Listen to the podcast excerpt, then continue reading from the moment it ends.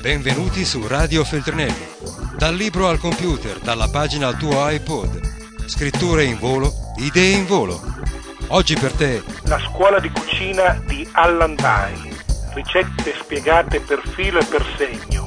Nessuno può sbagliare. Eh, si fa presto di frittata.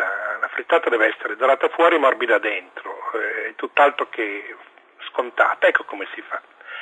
Sbattete in una ciotola due uova a testa con una forchetta unendo un pizzico di sale, poco, solo quanto basta amalgamare i tuorli con gli albumi.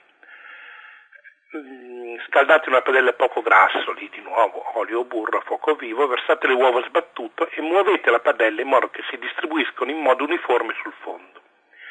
Dopo qualche istante mescolatele velocemente con la forchetta, portando verso il centro i bordi che si rapprendono quasi subito.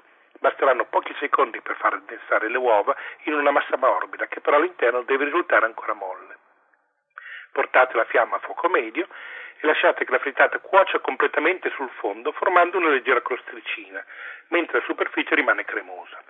Per girarla appoggiate sulla padella un coperchio o un piatto piano più grande della padella, meglio se bagnati d'acqua calda, e rigirate d'un solo colpo la padella. Nelle barzellette si vede che la, frittata va da tutte le parti, in realtà è più semplice da fare di quello che sembra. Se premete bene con una mano questo mh, piatto più grosso sulla padella è quasi impossibile fare pasticci rimettete la padella sul fuoco vivo, versate ancora un filo di grassa e quando è caldo fate scivolare delicatamente la frittata nel piatto o dal coperchio. Abbassate il fuoco, cuocete per due minuti in modo che si asciughi ma rimanga morbida internamente. Questa è la frittata base di sole uova. Comunque tutte le guarnizioni che si possono mettere, dalle patate alle cipolle, sono mille, tutte si possono mettere, vanno aggiunte già cotte a puntino fin dall'inizio.